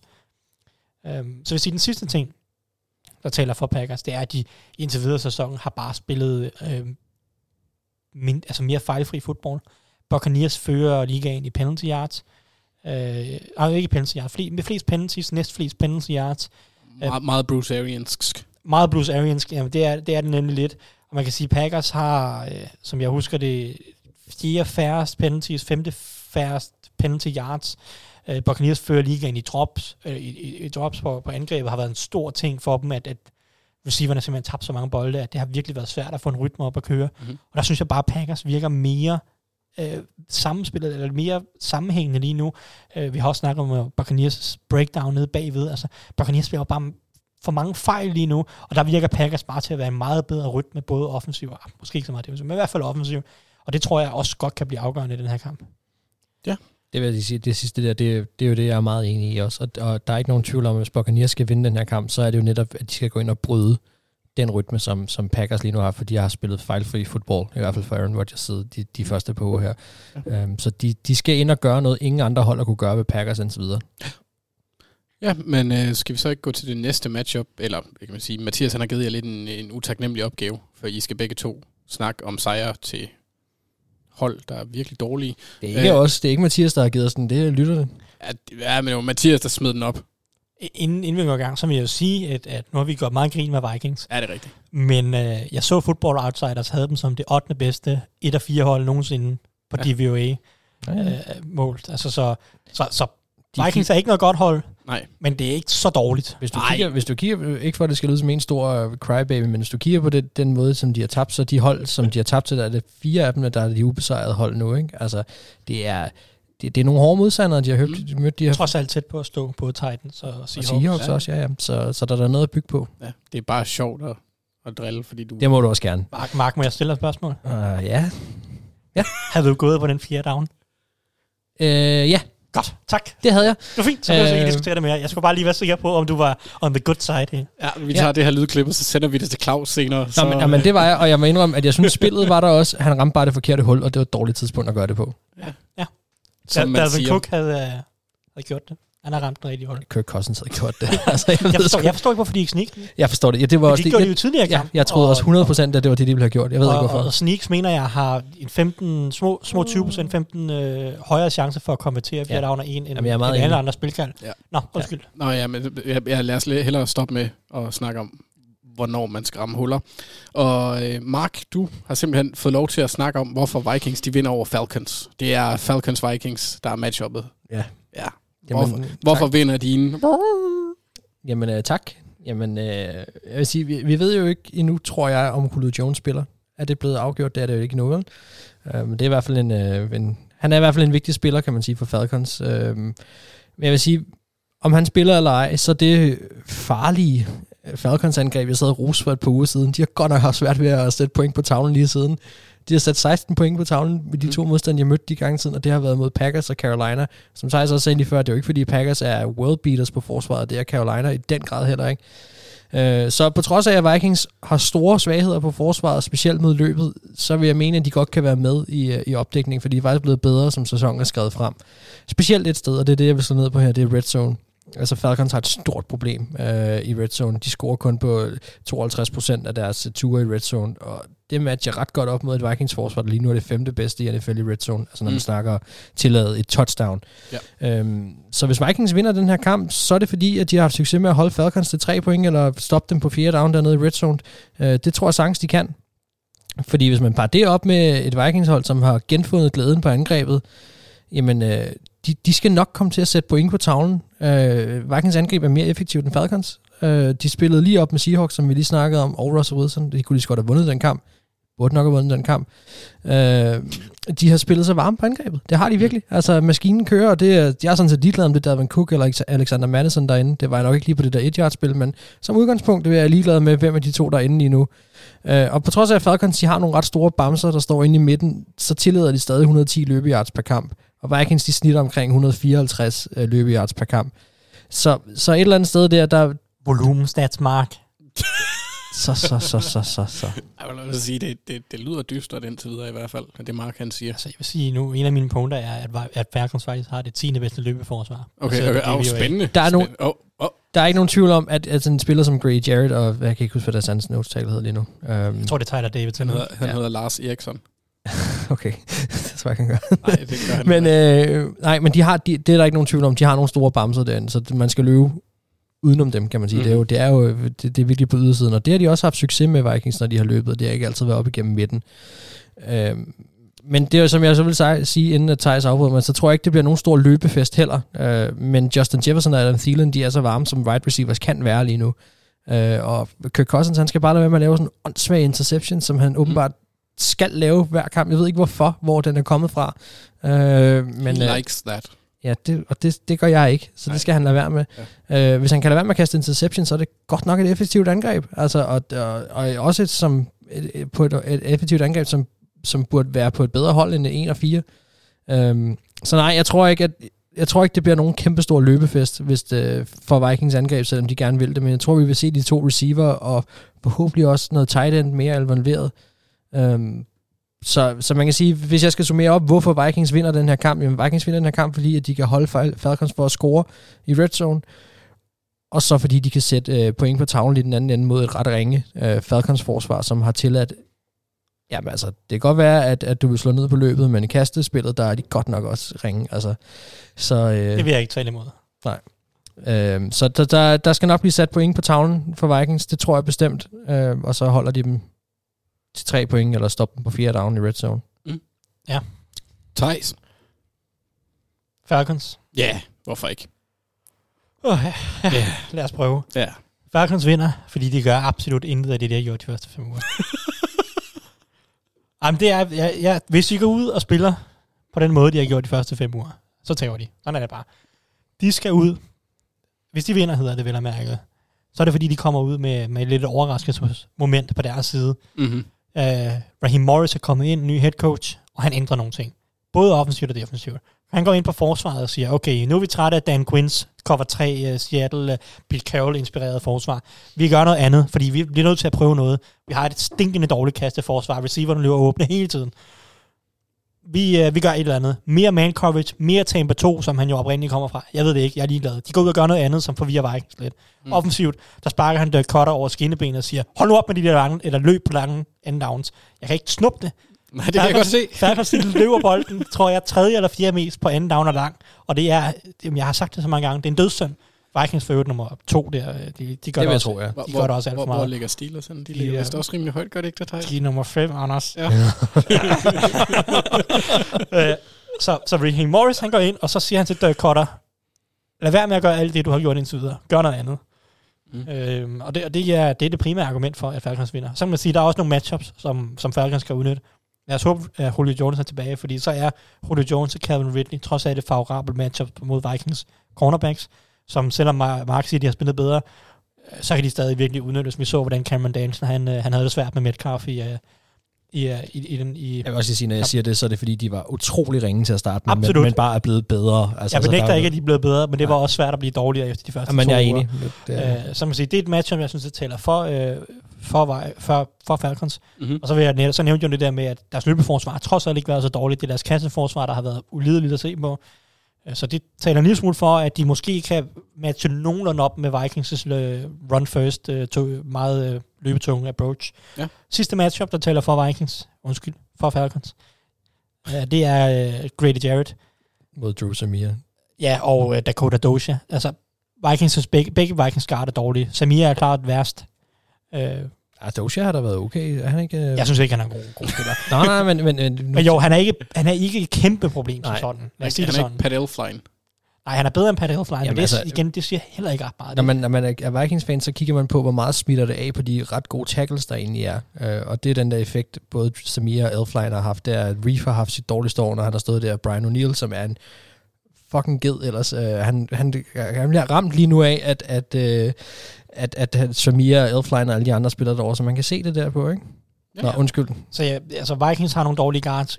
Grady Jarrett er en, en forrygende spiller. Ja. Og i sidste uge, der ødelagde han Chris Reed, uh, guard hos Panthers. Deres venstre guard i den kamp, fordi de har Dennis Daly skadet og så videre. Men han ødelagde ham fuldstændig, og, og det kan Grady Jarrett gøre igen, og det kan selvfølgelig skabe nogle problemer. Uh, men Kirk Cousins, der har problemer med at fumble bolden i lommen, når han kommer under pres og så videre. Så der er, der er nogle matchups, Grady Jarrett, receiverne, uh, og så ellers så vinder Falcons, hvis de kommer ud og har ændret nogle ting, som overrasker Vikings. Mm. Jeg, tager de. jeg, jeg frygter så meget den der Grady Jarrett var, hvis du ikke ville have nævnt den, så ville jeg selv have haft nævnt den nu. Jeg synes virkelig, oha, det Ja. jeg mig ikke om. Det, det er også, altså det, det er klart det største mismatch, der taler for Falcons. Det er det, er det uden tvivl. Jeg, jeg er lidt skuffet, Mark, fordi... Igen, jeg synes, jeg har skuffet dig meget i dag. hvor, hvor, jeg, men jeg, vent, jeg sidder, det er fordi, jeg sidder lidt og, og venter, hvor, hvornår kommer det der Irv Smith gennembrud der? Jeg sagde også lige, at, øh, at forhåbentlig kommer der gang i nogle Titans også, og så mener jeg selvfølgelig Irv Smith. Okay, Ej, ja, men nu vil jeg sige, at han var mere, han var mere involveret sidste kamp. De første to spil i Ja, kampen, ja, ja. Jeg var Gik rigtig, Irv Smith. Ja, det Okay. gjorde det, men jeg var faktisk ret positiv også, og øh, nu siger jeg bare lige en lille darling for mig, James Lynch, fik jo lov til at komme ind og lavede et sack også, og var helt vild over, jeg at, så det godt. ja, ja, ja, der Han var ligner en glad. mand, der er væsentligt tungere, end han var i college. Det var nok også fornuftigt nok, fordi han var øh, ganske let i college, men Mm. mm. det, var- det var det første, jeg lagde mærke til. Jeg Hvor, hvor, let, hvor let var han, Thijs? Øh, 268 ish pund, vil jeg gætte på. Og jeg vil tro, han nok er tættere på 280 eller 285 nu. Han så dejlig ud. Det, det, lyder, det, lyder, det lyder sgu behageligt. Mm. Ja, men uh, tak for det. Så skal vi uh, lidt videre til næste segment, der handler lidt om et spørgsmål, vi gerne vil have besvaret i den kommende runde. Og Mark, hvilke spørgsmål vil du gerne have et svar på? Ja, jeg, jeg må se, om jeg får svar på det nu her, men, men nu tog jeg det med, fordi det havde en, en lille idé om, at det kunne det måske egentlig godt. Øh, hvor lang snor har man at Patricia i Detroit? Altså, nu er der begyndt at blive åbnet for bogen af, af trænerfyringer. Ja, det kan jeg godt se fortsætte, og jeg har, må indrømme, jeg har Matt Patricia i kikkerten. Øh, og det har jeg, fordi de møder Jaguars hold, som lige nu er 1 og 4 også, og jeg kan sagtens se, at de taber den kamp. Og hvad så? Altså, hvis de taber den kamp, øh, jamen, så er Lions, hvis ikke de allerede nu kan afskrives fuldstændig, så skal de i hvert fald efter den kamp. Og det er bare ikke godt nok. Altså, jeg, jeg, jeg kan se mange paralleller øh, til Dan Quinn-situationen og Matt Patricia-situationen. Øh, man har en, en, en øh, ja, man hiver en, en træner ind for at få styr på et forsvar, fordi man er godt klar over, at man har en quarterback, som godt kan noget. Altså, det har man på plads. Så hiver man en, øh, en head coach ind, som skal være et øh, defensivt geni. Og hverken for Quinn, som vi så, eller for Matt Patricia, er det lykkedes det er ikke bare ikke lykkes, det er blevet rigtig ringe. Og øh, der har man jo været nødt til at tage nogle, så bliver man nødt til at tage nogle beslutninger om, hvornår stopper vi det her, og hvornår, øh, hvornår anerkender vi, at, at projektet er dødt, og hvis vi skal have en chance med den her quarterback, vi trods alt har på den anden side i det her tilfælde, Matthew Stafford, jamen så skal der ske noget snart. Og jeg kunne godt se, at man øh, jeg kunne godt håbe måske mest på, at man gik ud og satte et eksempel, og så, så fyrede man Patricia simpelthen, mm. og, så, øh, og så finde ud af, hvad man gør derfra. Tjek, hvad har man internt i, i rækkerne lige nu, er der noget, der kan bruges til noget, og hvis ikke, ud og finde en ny bagefter. Altså, forskellen på Stafford og Ryan, det er, at der er noget, der er noget aldersforskel, ikke? Altså, Matthew Stafford er kun 32 år. Det er jo ikke voldsomt gammel for en quarterback. Så, så jeg synes stadigvæk, der er tid til, at man kan få nogle gode år ud af Matthew Stafford. Øhm, men man skal bare begynde at tænke sig om rigtig hurtigt, og, og jeg er lidt interesseret i, hvis nu de går ud og taber den her kamp til Jaguars, hvad bliver så, øh, hvad kan man sige, udmeldingerne fra toppen? Øh, hvad, hvad, hvad kommer der til at ske? Kommer vi til at øh, får vi en anden indikation om, at øh, Matt Patricia er meget tæt på at være ude af døren, hvis ikke han bliver fyret, eller får vi fornemmelsen af, at han har nøglerne til den her bus, og får lov til at køre den i et år eller to mere. Øh, mm. Så jeg er lidt spændt på, hvad, hvad der kommer til at ske, fordi han har ikke en Matthew Stafford skade at dække sig ind under, som han havde sidste år. Altså, der er ikke nogen undskyldning endnu. Han, han har haft det tid, han skulle have til at samle det her hold, og det er bare ikke særlig godt. Nej, der er jo også, øh, hvad hedder det, kommet ny, ny ejer i løbet af den her offseason, mener jeg. Så, så det er jo også spændende at se, hvordan hun ja, reagerer. Jeg, jeg, jeg tog den kun med, fordi at jeg kunne godt se det som en eller anden surprise, en surprise fyring, øh, at, øh, at hvis de går ud og taber den her kamp til Jaguars, så kunne jeg godt se, at han ryger. Ja, okay. Spændende. Jeg, jeg, jeg ved ikke, hvorfor jeg har, jeg har lidt på fornemmelsen, at han får lov til at sidde sæsonen ud, og så tager hun fat.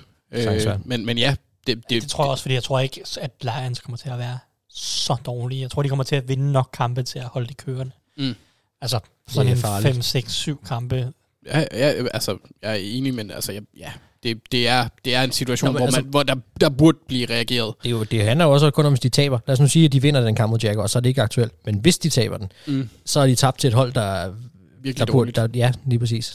Ja, Thijs, hvad vil du gerne have svar på? Jamen, øh, jeg, jeg synes, vi bliver nødt til at kigge lidt på 49ers. Det er ved at være sandhedens team, synes jeg. Det var del med grimt mod Dolphins. Det var virkelig, virkelig grimt. Og altså, vi fem kampe ind i sæsonen. De har haft en masse skader. Mm-hmm. Det mhm. anerkender jeg fuldt ud. Men de spiller bare ikke godt lige nu. Der er mange ting, der ikke fungerer. Og, og selvfølgelig er noget af det kan måske tilskrive skader. Men de har slået to hold, og det er Giants og Jets. Så de tabte til Cardinals, så tabte til Dolphins, og så tabte til Eagles. Altså, Dolphins og Eagles, jo jo, det er ikke, altså det er jo, de er jo ikke Jets og Giants dårlige, Nej. men, det, men det, er jo, det er jo hold, man skal slå, hvis man vil lege med i toppen. Det er det bestemt. Og nu var Garoppolo jo med mod for Dolphins. Det ved han så godt nok en, en stinker af en kamp. Ja, det eneste touchdown, de scorede, mens han var inde, det var, der, der kastede de vist ikke bolden. Ja, det skal nok passe. Det, Jamen, det er rigtigt. Den, ja, og det var jo det gjort. første øh, touchdown, der blev grebet af en receiver i 49ers i år. Det var sidste uge. Ja. Det er jo også helt vanvittigt. Så, ja. ja. Men, men, men, altså, de, det, det, der er problematisk for 49ers, det, er, det var den lette del af programmet. Man sad og kiggede på det her, de, de første fem kampe og tænkte, okay, for Niners her, i værste fald er de 3 2. De er formentlig 4-1 mm. i den her periode, måske endda 5 0. Så er det at ramt nogle skader og så videre. Den næste periode af deres program er jo et helvede. De møder Rams i den her uge. Så møder de Patriots. Så er det Seahawks. Så er det Packers. Så er det Saints. Mm-hmm. Så er det Rams igen. Og så er det Bills. Det er sådan helt rappet, det der. Det, altså, ja, men alle ved, at jeg selvfølgelig er, er mega street i min fritid. Der findes ikke nogen mere street end dig, tak. Nej, tak. Det, det er fuldt klar over. Uh, altså, det er, jo, det er jo alle sammen kampe, som de taber, hvis de ikke bliver bedre. Ja. Og det er det, jeg har brug for at se den her uge. Uh, jeg antager fuldt ud, at Garoppolo spiller, og er der startende quarterback, og måske, jeg ved ikke, om han måske ikke var helt frisk til kamp mod Dolphins. Lad os håbe, han er det nu. Uh, men de skal jo gang i angrebet, de skal gang i Garoppolo. Løbeangrebet er jo heller ikke lige så effektivt som sidste år. Selvfølgelig også noget at gøre med, at quarterbacken ikke har været lige så god i mange af kampene. Øh, de skal finde ud af, hvad de gør med Debo Samuel, Brandon Ayuk. Øh, George Kittle var jo en, en non-faktor i langt hen ad vejen mod Dolphins, mm-hmm. efter han ellers var rigtig, rigtig meget involveret mod Eagles. Øhm, Nå, men forsvaret burde jo også være godt nok til at spille ja, nogle så kampe. det, det, var altså. det, det var det næste. Altså forsvaret, Uh. kasteforsvaret er et kæmpe problem. i Det nu. Det er. Men det jo det, de, de burde jo bare, altså på papiret og den måde, der blev snakket om dem på inden, også jeg ved godt, Bosa er ude, men, men altså, Bosa, Sherman, deres cornerbacks er Ja. et mega issue. Emmanuel Ja, Mosley de har lige problemer, Akil jo. Witherspoon var jo skadet, og så startede han ikke. Men så så han, hvor dårlig Brian Allen var på de første 30 snaps, og så sagde han, at jeg tror godt, jeg kan spille alligevel.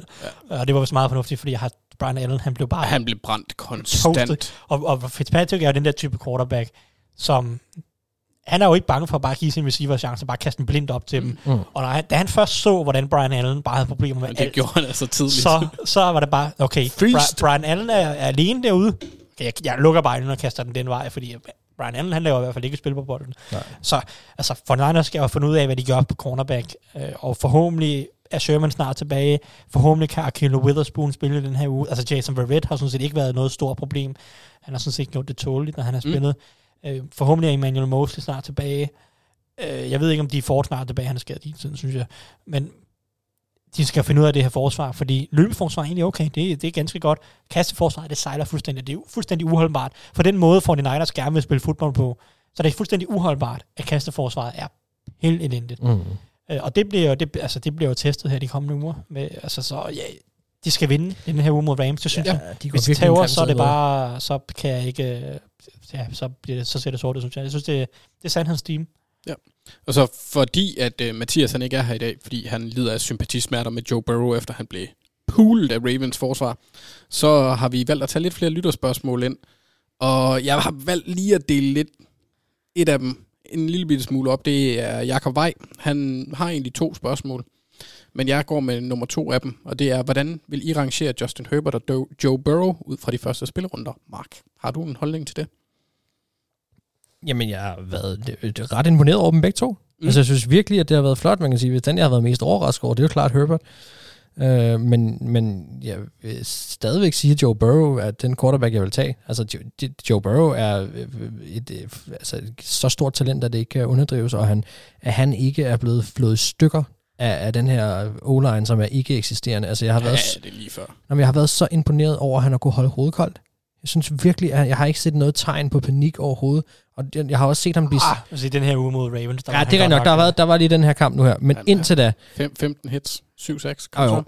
Men, ind, men Men mange af indtil, de, det var også Burrows skyld, fordi han netop Ja, ja. blev... øh, Jamen, han blev forvirret. ja, han blev usikker. Han, han vidste ikke, hvad han så. så indtil den her kamp, så var der masser af episoder, hvor man ser ham ligge på jorden gang på gang, rejse sig op, mm, gå ud på sidelinjen, fokusere, kigge ned i den der iPad der, eller hvad det er, Surface-ting, og så fokusere på nyt spil. Og det, det var bare noget, som det kan man forvente af en quarterback, der har været i mange år.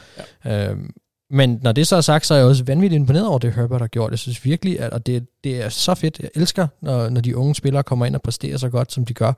Eller kan komme ind og præstere på, det, på den måde, som, som Herbert også har gjort. Og han er da en sjov spiller at se. Rigtig flot kamp øh, her i sidste uge. Og det altså...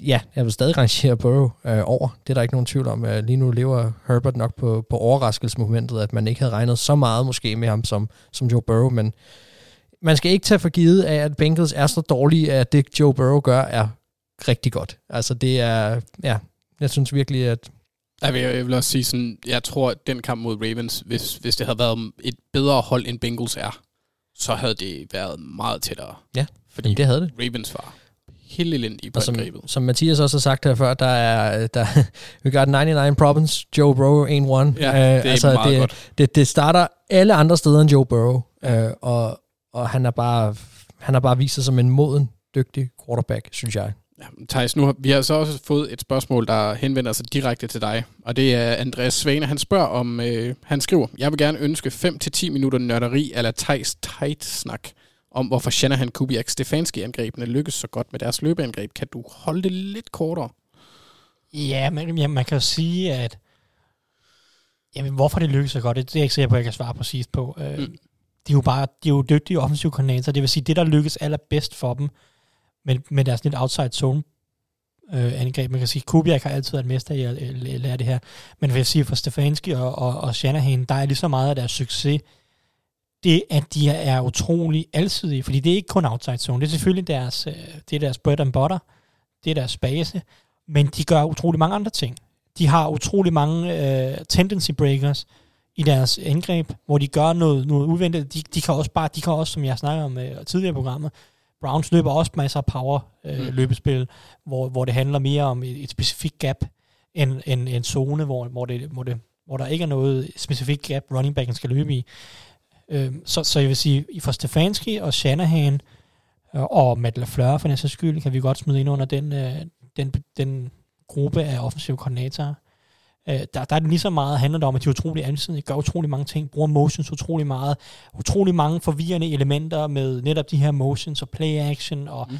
alt muligt andet, som, som eye candy, som man siger, hvor at forsvarsspilleren skal læse mange ting, der sker utrolig mange ting på samme tid. Og så har de de her tendency breakers. De er utrolig dygtige til at finde, okay, alle forventer, at vi gør det her. Vi laver et spil, som ligner det til at starte med, og så gør vi noget helt andet. Øh, for eksempel Matt Breeders, nogen der kan huske den kamp mod Brown sidste år, første spil i kampen, 83 yards, øh, løbetouchdown. Mm-hmm. Starter som et outside zone spil, men i virkeligheden så kommer Juszczyk og, og, og Matt Breeders så laver de en counter og, og løber den anden vej. Det er jo en tendency breaker fra, fra Shanahan. Fra første spil i kampen, Browns har siddet det hele ugen i, i, i prep og sagt, okay, vi skal være klar på for den her outside zone, hvad ved jeg. Første spil i kampen, leger de outside zone, det er der overhovedet ikke. Matt Breeder, 83, det er der 80 yards touchdown, ikke? De ting øh, er jo nok det, der synes, jeg synes, at gør Shanahan, Stefanski, Lafleur-typerne effektive. Mm. Men så er det jo bare, det er jo et, et løbeangreb, der er sådan lidt boomer bust i løbestil. Det er jo, du har typisk mange store spil, fordi du kommer lidt mere ud i space. Du har så også mange spil, der ikke er succesfulde. Altså, hvis man kigger på, hvis man kigger på løbeangrebene outside zone, så er det op, mange af dem ligger rimelig højt i EPA per play, altså expected points added per play. Så det er rimelig effektivt og, og for mange af de her angreb. Men hvis man kigger på succesraten, altså hvor mange løbespil er succesfulde, så ligger den ofte meget lavere, fordi der er også mange løb, som ikke er succesfulde outside zone. Øh, men, ja, altså, de, de huller, de skaber, når, når de bruger de der tit er det jo også, bruger de jo atletiske offensive linjemænd, ikke? men tit de der huller, de kan skabe, de kan jo være ret store, men de lukker saftsus også hurtigt, ikke? Så man skal have en running back, som er dygtig til at se lige præcis det hul, og så er, det som, så er der den der big playability, fordi så er det som regel også en motorvej, der kan være skabt, ikke? Men de lukker, de lukker jo så også vanvittigt hurtigt, så det kræver rigtig meget af running backen. Så, så jeg vil sige, specifikt at sige, hvorfor er, de, hvorfor er det succesfuldt. Mm-hmm. For mig at se, at handler det mere om, at det er dygtige offensive koordinatorer, der bruger noget af det her. Du kan jo også sagtens have gode løbeangreb, som ikke handler om outside zone. Uh, Ravens har stadig det bedste løbeangreb de sidste par år. Det er så også, der har, der har de en x-faktor i, i, i Lamar Jackson, men altså, Patriots gør mange ting, når de løber bolden. Det er også utrolig effektivt. Colts har været gode til at løbe bolden. Det har ikke ret meget med outside zone at gøre altid. Øh, så, så der er mange måder at løbe bolden effektivt på, men jeg tror egentlig bare, at, at vi har set en bølge af offensiv koordinatorer komme ind i slipstrømmen på Shanahan, som har lært, altså kørt, kørt den her type angreb, som har været ret succesfuld. Ja. Lafleur, og man kan sige, McVay har også brugt det i perioder. Det så, ja. Altså, de er jo alle sammen fra Daddy Shanahan. Ja, Daddy Shanahan. Men de, ja. men de er også, altså man kan sige, outside uh, zone run, det, det, det af, afføder jo en masse andre forskellige ting også, ved ikke? Og Stefanski havde enormt meget succes med, med det, som de kalder altså Yankee passing, kan jeg huske, i Vikings i hvert fald, ikke? hvor man på grund af, af outside zone øh, kan sende de her to dygtige receivers, som man har, en på en dyb post og en lige ned, og så skal safetyen tage en beslutning ret hurtigt om, hvem, hvem er det, og, det, og det gav nogle kæmpe store spil, og det er det, han kan gøre. Ikke? Det kan han også gøre i Browns, fordi han har Landry og OBJ, som gør nogenlunde det samme. Ikke? Det, det, er jo, det er jo den anden del af, fordi vi har set, også bare sådan analytics-wise, hvordan at play-action passing er mere, altså hvordan er det rigtig, rigtig effektivt. Mm. Og flere og flere hold accepterer det og siger, okay, mm. vi skal have mere play action i det. Og der passer outside zone og nogle af de her stretch plays bare rigtig godt sammen med, øh, hvad hedder det, med play action, fordi så kører du nogle af de her bootlegs, så, altså, så kører hele maskinen derfra. Så det er bare, det, det, spiller flere, det spiller godt sammen med mange af de tendenser, der har været, og nogle mange af de ting, som man har set fungere, og det er nok grunden til, at det er sådan øh, overordnet set succesfuldt. Men ja. man, man, jeg vil sige hurtigt, man ser, man ser til gengæld også, man kan se et, et hold, der kører det her, have et uhyre effektivt øh, drive, eller to, eller en, en uhyre effektiv quarter, og lige pludselig blive lukket fuldstændig ned. Ja. Altså det kan virkelig, som du siger, være boom og bust en gang imellem. Ja. Og jeg, jeg, vi har egentlig fået flere spørgsmål, men jeg vil gerne overleve mit næste møde med Mathias, så jeg tænker, vi går i gang med picks nu. Har vi, øh, har vi brugt lang tid, eller hvad er det? Ja. Du snakker så meget, Mark. Ja. ja nå, det er mig, der snakker meget, ja. ja, men altså, øh, vi lader starte med en lille opsummering af sidste runde. Det var Lenny Christensen, toppen af pik- piksmanden. Han er... Lamselåret. Lamselåret, han var bedst i sidste runde, og det er for tredje gang ud af fire. Han ramte 10 ud af 14. Han fører også øh, picks overordnet. Det er næste punkt. Han fører samlet, og vi ramte også 10 ud af 14 i sidste runde. Woo, woo, Sådan. Og vi er på 73, jo, 73 procent for sæsonen, så det er 55, 21 og 1. Mathias har aldrig sovet så godt som under den her sæson. Han kan være helt rolig i sindet jo. Det, det, det kan han sgu. Men det er også, altså det er også rart at, at sove, når man har, har ondt, som han har. Det giver mig lige to sekunder, fordi jeg skal lige have det der schedule op. Fordi så skal vi til at vælge. Og øh, der er ingen torsdagskampe i den her uge.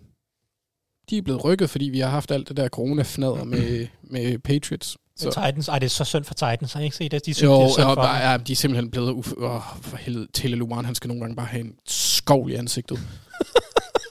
Ej, men altså, det er et, et, et er at være kæk og sjov og sådan noget, men altså, come on, der er en grund til, at I er efter det. Ikke fordi folk hader, at I vinder tættere sammen. Mm-hmm. Nå, men øh, vi starter med Broncos mod Patriots. Og det er i New England. Mark? Jeg har Patriots. Ja, det har vi. Det har jeg også. Du tror ikke, at, at Pat Mahomes 2.0, Brett Ripien, han kan gøre det? Hvad, hvad, hvad hvis uh, Drew Lock han er tilbage? Så vinder Patriots bare Okay, med, med, med lidt mindre. Okay. Så det går fra en sejr på 25 point til 15, måske. Du, du må godt smide den her i 100, vil jeg sige. Ja, ja, det, jeg, jeg, jeg kommer ikke til at gøre noget som helst. Mm. Øhm, ikke udover, at jeg lige skal ind og skrive, hvilke vi vælger, så jeg kan sende dem til Mathias. Den næste kamp, det er Texans mod Titans. Spændende. Ja. Hvad siger du, Thijs? Ja, men jeg bliver jo nødt til at, jeg bliver nødt til at gå med Titans, trods alt øh, baseret på, hvad de tidligere har vist. Men, men Texans kan selvfølgelig gå ud og lave en, lidt over, en lille overraskelse. Det vil de sikkert utrolig gerne. Det, ja, det tror jeg da gerne, de vil. Nå, men altså, det, det er jo... Texans, de skal jo lege redemption story resten af året, ikke? Ja, og, og, ja. Det, og det fik jo en fin start, kan man sige. De vandt rimelig komfortabelt over Jaguars. Ja. Men, men altså, Titans har set, de- de ser for solide ud, og, og kort sagt, Ryan Tannehill spiller for godt til, at, at de ikke er favoritter lige nu. Mark? Det samme. Så lad os gå videre til Browns mod Steelers. Mark Rust. Mark? Ja... Jeg synes, jeg synes, den her det er den sværeste kamp faktisk i Det den er, her det er, Ja, det er i ketchup-holdet hjemme Ja, på, på okay, deres hvis der ikke er nogen andre, I, I don't give, I don't Så, give. så, øh, så siger jeg Steelers vinder. Jamen, øh, jeg, jeg, jeg har allerede inde i mig selv valgt Steelers, så jeg har allerede skrevet Steelers ned, fordi jeg vidste, at det ville blive Steelers. okay. Altså, jeg havde ikke tænkt... Jeg, jeg, Men, men, men jeg, jeg, jeg skal jo egentlig være den der afgørende vægtskål. jo, jo, på, Nå, på men jeg, vægtskålen. jeg må så sige, jeg lænede også imod Steelers, øh, men jeg synes, det er en svær kamp. Øhm, Mm. Så lad os bare... Jeg, lad os tage Steelers. Ja, Jeg, skal, jeg er ikke bange for Jinxen, Anders. nej, Jeg tør Nej. godt at kalde den. okay, jamen, det bliver spændende nu. Fordi vi skal til øh, endnu en kamp i Pennsylvania. Det er Ravens, der er på udbanen møder Philadelphia Eagles. Jeg, kan, slet- jeg kan slet ikke se, hvordan Eagles skulle vinde den kamp. Det kan jeg godt, men øh, det, jeg tror ikke, de gør det. Fair enough.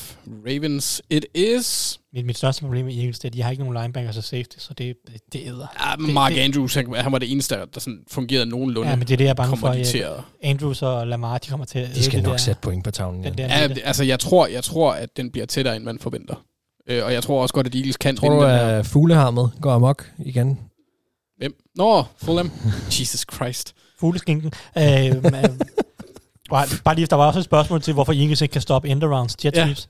Linebackers og safeties. Ja, ja, det var også det, jeg tænkte, fordi Linebackers og safeties. Nathan Gary... Mm, uh. Ja, men også bare safeties, Marcus Epps. Og No jeg, kan names. ikke, jeg, kan ikke, jeg kan ikke snuppe det. Så det, det er den primære grund. Så skal vi til... Øh, vi får lige to matchups her, der er fantastiske til at starte på. Er det football team mod øh, New York Giants? Den tager fodboldteam. Hold da op, du ser Øh, chokeret ud. Jeg, jamen, hvad giver da Giants den første sejr? Gør vi ikke? Come on. Det gør jeg i hvert fald. What? Yes, let's Ej, go. men den, øh, nu ved jeg godt, de mødte, øh, mødte Aaron Donald, men den offensive linje, den er simpelthen forfærdelig. Ja. Hold da op. Jeg, Ja, jeg, jeg, egentlig, jeg synes, det har været okay. jeg stoler stadig første på... Jeg synes, overall er Washington stadig bedre hold i det. Jeg vil tage dem. Ja.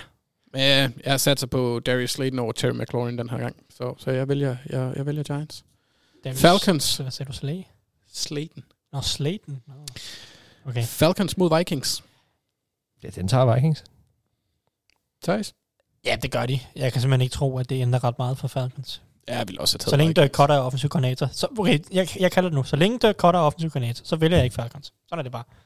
Det er et Det- godt princip. det- jeg jeg, vil- jeg jeg, vil- jeg, vil godt, jeg vil godt deltage i det. Det er et resten princip. af sæsonen. Det, var, det er det der logik som du har lovet dig selv, du ikke må bruge. Det er farligt. Nå, ja. Lions mod Jaguars. Ja, det er, det, det er, jeg, jeg har Jaguars. Okay, jeg har, jeg har Lions. Jeg tror, de, de har brugt bye week fornuftigt, og ja, det, Jaguars har et, en ikke eksisterende kasteforsvar. Må ikke Kenny Gold, han griber for 140 yards eller noget stil. Nå, men det er Lions forsvar. Er CJ Henderson stadigvæk skadet? Ja, det ved jeg ikke. Det var han i sidste weekend. Det var han i weekenden, men Ja, jeg, jeg, jeg må også indrømme, at jeg, jeg læner mig lidt til, til Lions, fordi på grund af bye weeken, ikke at jeg har den store sådan, forventning om, at Matt Patricia han kan sætte det store sammen der, men synes også bare, at altså, det, det kan være en af de der kampe, hvor Minshew han har en Minshew-dag, altså sådan en magic-dag.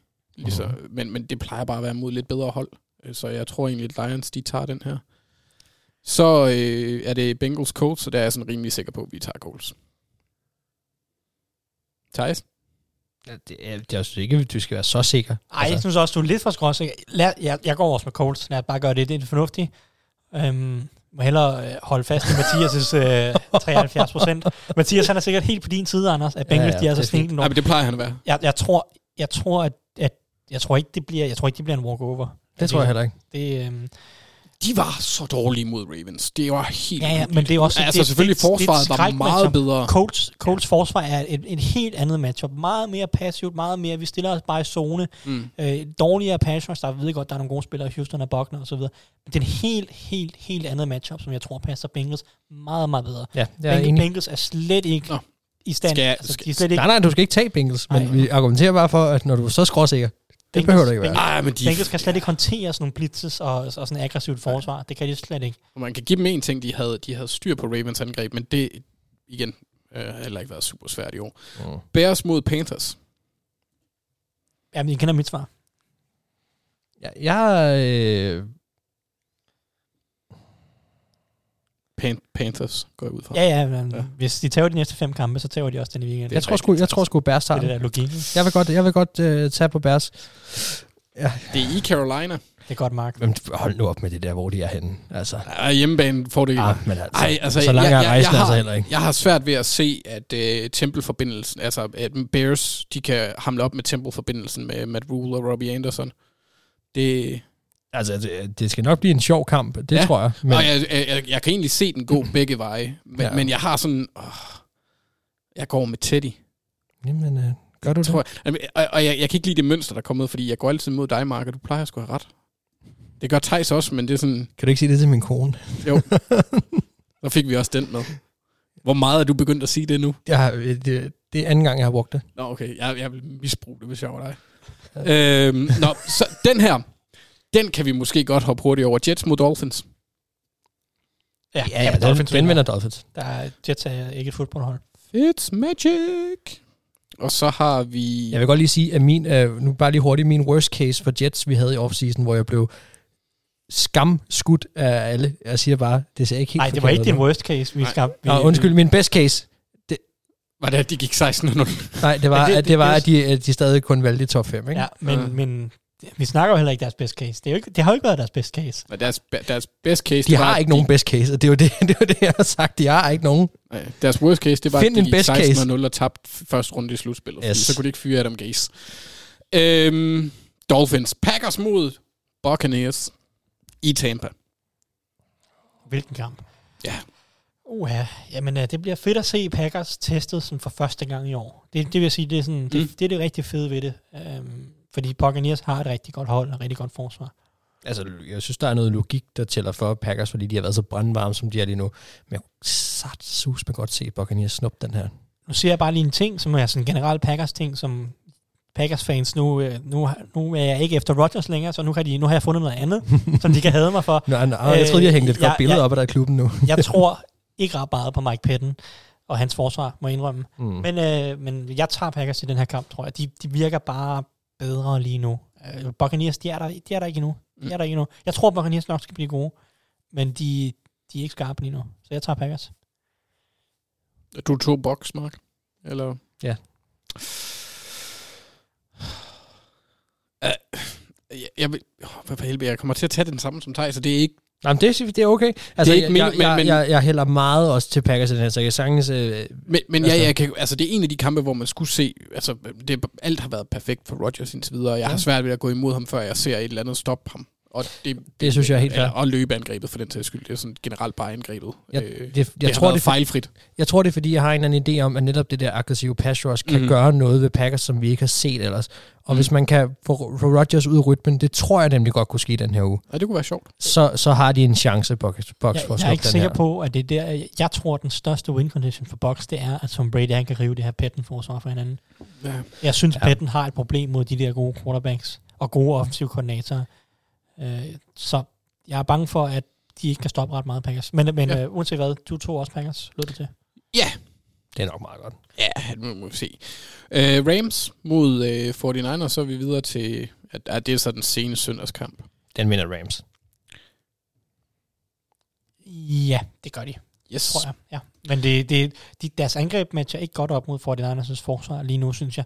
Øh, selvom, man får, altså, selvom på trods af problemerne. Ja, men, men fordi øh, de, de er afhængige af den korte, og linebackergruppen er egentlig meget fin hos, hos 49ers, Ja, eller de, hvordan? de er afhængige af mange korte kast og løbeangrebet, og, og, og for den anden, som sagt, de stopper løbet fint. De, Mm. de er bedst, når tingene sker foran dem lige nu.